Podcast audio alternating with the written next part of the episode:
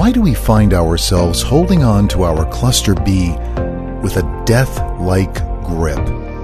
Why is it that we can't imagine ourselves without them? Welcome to this podcast of My Inner Torch.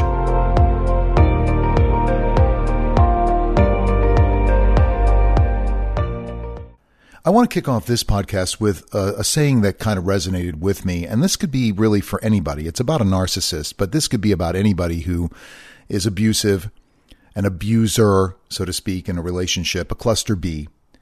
And the saying is it's a very simple saying. A narcissist will promise you the same world they still owe their ex.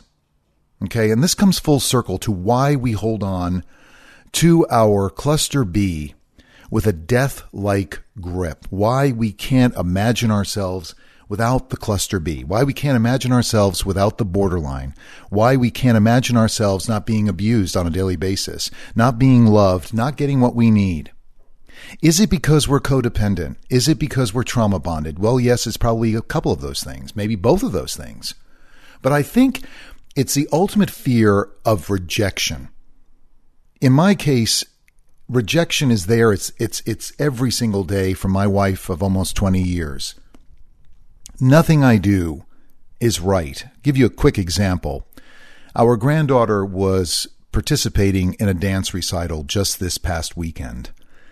And I went out and bought a bouquet of flowers. This is when I went to work. I, I work some overnights now just to kind of help out. The economy is tough. We all have to make some extra money. So I left early for work uh, last uh, Friday.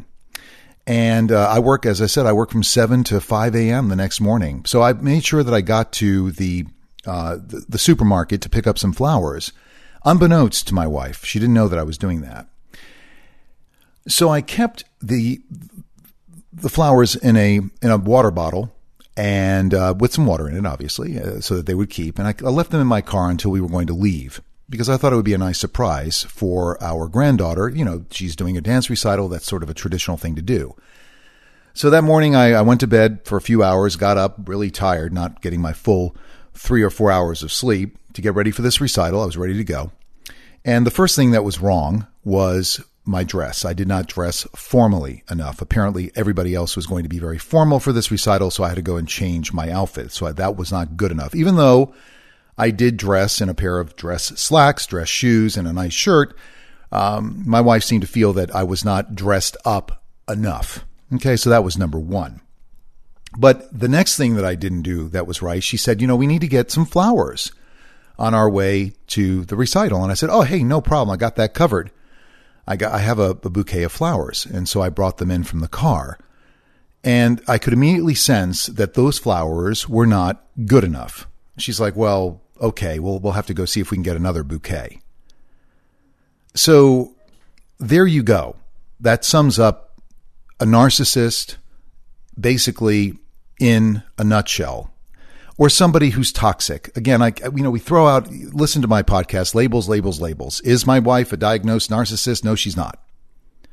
So for me to say that is probably wrong. However, I will tell you that most of the, the, the symptoms or perhaps the behaviors, not symptoms, but associated with narcissism definitely are embedded in my wife's behaviors. But nonetheless, she's a toxic person.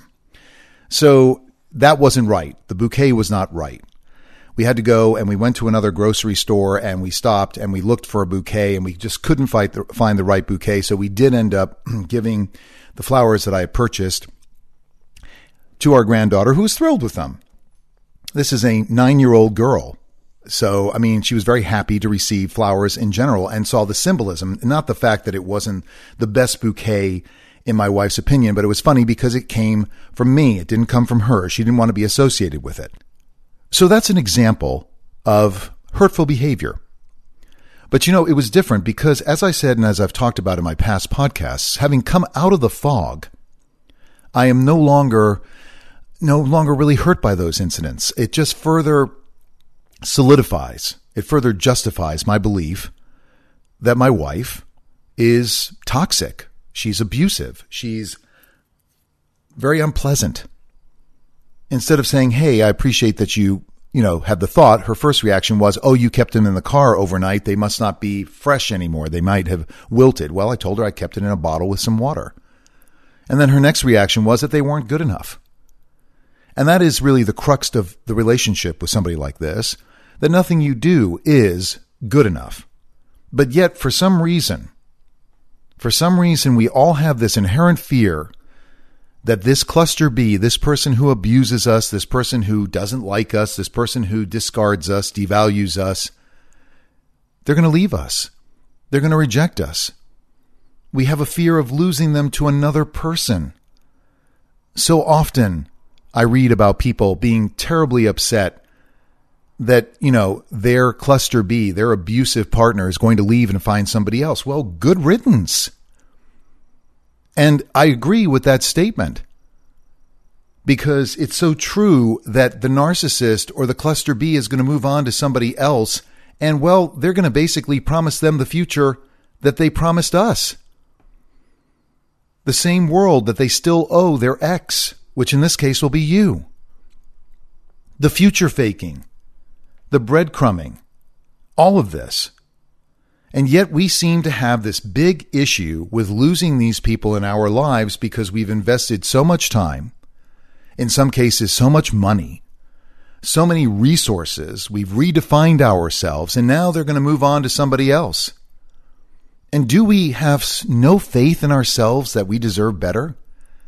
Do we settle because we feel unworthy? This reflects back on us, folks. Think about that. We're so busy getting jealous over our partners finding somebody else who they haven't found yet. In some cases, maybe they have. That we don't think about ourselves. We're just still thinking about them. Well, now they found somebody else. Now that other person's going to get what we deserve. Well, eventually they're going to get what we deserve and then some because they're going to go back through the cycle again. It's, you know, it's, it's basically wash, rinse, repeat. We know this. You know this. Or maybe you don't. And maybe this is the first you're hearing of it. But that example that I gave you about the flowers, about being not well dressed, this is all the way it plays out on a daily basis. You can't do enough. These people are very negative. Just yesterday, I shared with my wife that my my employer was giving us a bonus. And the first thing she reacted to was the fact that I'm going to lose half of it in taxes. Not congratulations, not, hey, that's really great news. They're always looking at the glass half full. They always have to take away some of the glory, some of the, the happiness that you have. You can't have any. You're not deserving of it. And yet, for some reason, as I say again and again and again, we hold on to these people with a death grip. Why? Is there or are there no others out there that are deserving of our love and affection? The same love and affection that we invest in these people each and every day? Does it stand to reason that they're using us and that we're allowing them to do that? Why? So, yeah, that statement, a narcissist will promise you the same world they still owe their ex, is perpetual. It's a cycle of abuse. It's what they do. They use people up and they spit them out. And this goes for a borderline too. It requires so much time and so much effort and so much energy that we pour into these people, and yet very little comes back. What does come back is designed it's premeditated to keep you in the fold, to keep you in their orbit. They need you more than you need them, but yet we somehow reverse that.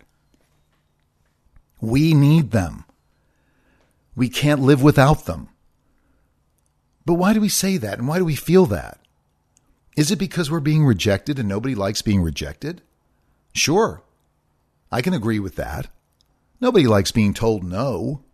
Is it reverse psychology that's being used here? inadvertently by the narcissist or the borderline. The more they push away, the more we pull back, the more we actually push ourselves forward, not necessarily pull back. They're pushing us away, and it's like opposing magnets. It's that, that, that force field between us. We just won't let it go. What's wrong with us? You know, we're very quick to point the finger at the narcissist or the borderline or the psychopath or the histrionic person or whomever is abusing you in some way. Look at what they're doing. We play the victim. I know I've played the victim before. I don't play the victim anymore. And what my wife did in her behaviors really didn't affect me like it had or would have years or even months before. I see the progression now. It, I didn't even defend. I didn't jade myself into the situation with the flowers. That's just her behavior. You know, nothing you do is enough. And it will never be enough. They have to find fault in everything you do. They can't support you. They cannot tell you that you've done right because that's against their grain. It's against their credo. You're useless. You need to keep trying. They'll keep raising the bar. So, again, it comes full circle what I've talked about in the past podcasts, over 80 plus podcasts now. You have to think about your part in this relationship, and that's painful, and I understand that. I do, I get it, because I'm in it, and I'm still in it. But you have to think about why you're still here. Why are you still listening to this podcast? Why are you still listening to other podcasts? Why are you on the internet trying to figure these people out? Abuse is not love. Somebody can't beat you up physically and say, I did it because I love you. How does that sound? Where's the justification in that? And it's no different than somebody verbally or emotionally abusing you or neglecting you. I'm doing it because I love you? That doesn't make any sense. True loving people don't do that. They don't hurt other people maliciously. They don't. And it doesn't matter whether they were raised in a, an abusive household. People can come out of that if they want to, if they want to change themselves. You know, if we allow them to continue to carry on the way that they're carrying on because we're concerned that if they leave us and they're going to go somewhere else, then somebody else is going to get what we should have, that's twisted.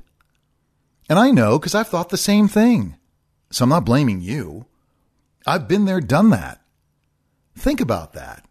Why are you holding on? Other than perhaps financial other than perhaps a domestic situation in which you share children, if you're just dating somebody and they're treating you like this, get out. Don't stay in that relationship. It's demeaning. Don't pine for somebody who treats you like that. If you're married to somebody like that, well, that's unfortunate. And then, yeah, other factors come into play. And I'm not going to be an armchair quarterback here and tell you, you know, you should get up and leave, just get in your car and drive away. Well, that's probably not possible. Not possible for me right now. So I get it. But then work on yourself and heal yourself so that when you see these situations occur that they don't hurt you. Like that doesn't hurt me anymore. It doesn't surprise me. I don't find myself ruminating about it. I just let it go because it's par for the course, unfortunately. Doesn't make it right, so, this flower incident, however benign it may be, is just yet another incident that fully exhibits to me whenever I question whether I am right in my observation. I can give you another small example. Went out and bought some milk, brought it home, and even though my wife has bought the same brand of milk time and time again, she said to me, Why did you buy that? Why do you buy that milk? That's not the brand we buy. It's not organic. That was the only thing that was available, and I told her that. And I didn't go into further jading, justifying, arguing, defending, and explaining myself. But why does she have to even make a comment about it? It's because she is who she is. And that's the way it's going to be. MyInnerTorch at gmail.com. New episodes uploaded each and every Friday, 10 a.m. Eastern Standard Time. Thank you for your continued listenership. I hope that you're getting something out of this. I hope, if anything, you are becoming self aware. Be well, and whatever you do, be good. Till next time, this has been my Inner Torch.